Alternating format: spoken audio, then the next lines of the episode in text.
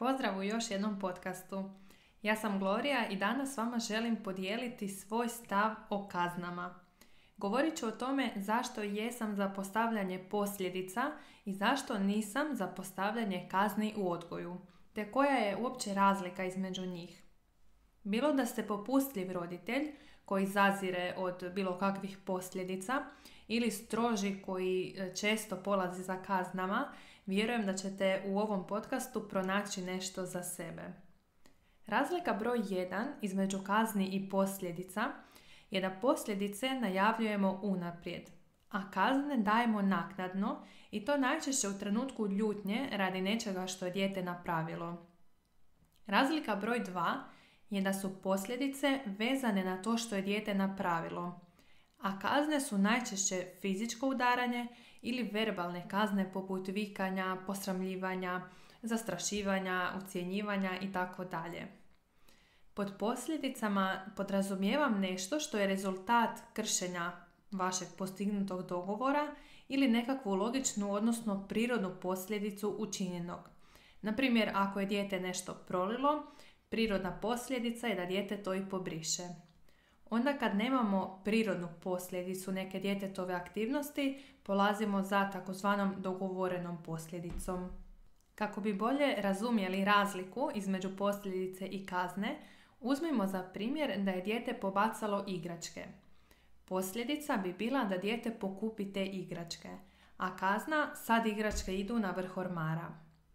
Obzirom da smo rekli da posljedice najavljujemo unaprijed, vjerujem da se pitate kako možete predvidjeti da će se nešto dogoditi. Prvo, velik dio djetetovih ponašanja zaista unaprijed znamo da će se dogoditi zato što se učestalo ponavljaju. Najčešći primjer koji mi roditelji navode je primjerice da dijete uvijek agresivno reagira prema istom djetetu ili da uvijek istrči na cestu kad se ide prema parku i tako dalje. Dakle, u tim situacijama koje znate da se ponavljaju, idući put prije nego krenete, kratko recite djetetu koje ponašanje očekujete i koja je posljedica suprotnog. Na primjer, možemo ići u park, ali ako opet budeš istrčavao na cestu, morat ćeš sjediti pored mame ili morat ćemo se vratiti kući. Za posljedicu uvijek uzmite nešto što je i vama u redu, odnosno nešto čega znate da ćete se i sami pridržavati. Kako bi dodatno proširili ovaj dio, preporučam da pročitate tekstove e, na temu emocionalnih ispada i na temu granica na mom blogu edukatoricazaodgoj.com.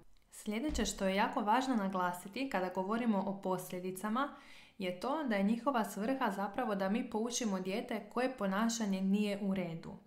To znači da ako dijete napravi suprotno od onoga što smo mi tražili odnosno suprotno od nekakvog poželjnog ponašanja, onda da pače mi trebamo postupiti po toj dogovorenoj posljedici, međutim nema nikakve potrebe da dodatno još ponavljamo djetetu jesmo lijepo rekli, što smo se dogovorili i tako dalje, da nabijamo nekakav osjećaj krivnje i grižnje savjesti. Djetetu je dovoljno teška ta posljedica sama po sebi.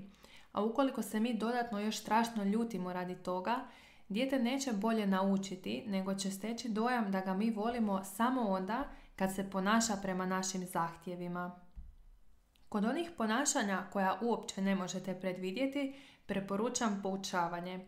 O tome možete puno više čuti i u trećoj epizodi podcasta na temu granice u odgoju. Još jedan od razloga zašto postavljamo posljedice, a ne kazne u odgoju, je taj što su prioriteti odgoja izgradnja odnosa, izgradnja emocionalne i mentalne stabilnosti djeteta i poučavanje. Postavljanjem posljedica i smirenim ali odlučnim postupanjem po tim posljedicama mi poučavamo dijete. Kažnjavanjem naprotiv narušavamo djetetov integritet i naš međusobni odnos a najvažnije od svega uopće ne postižemo rezultat koji bi htjeli, a to je da dijete nešto nauči iz toga. U većini slučajeva, naročito ako je u pitanju dijete mlađe dobi, ono ne povezuje kaznu s time što je napravilo.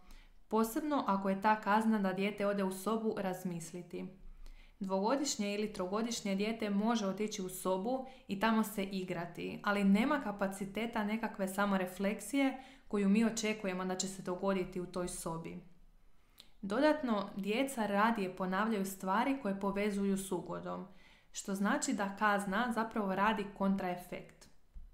Ono što možete očekivati uslijed pretjeranog kažnjavanja je da će dijete ponavljati ta ponašanja onda kad roditelj ne vidi ili pak da će dijete postati ravnodušno na kazne i ponavljati ponašanja unatoč tim kaznama. Prije nego polazimo za bilo kakvim posljedicama, a kamoli kaznama, važno nam je poznavati koji su trenutni razvojni kapaciteti djeteta kako bi uopće znali koja ponašanja i na koji način možemo i trebamo korigirati, a gdje je naša uloga i odgovornost prilagoditi svoja očekivanja i djetetovo okruženje. Do idućeg podcasta lijep pozdrav vama i mališanima.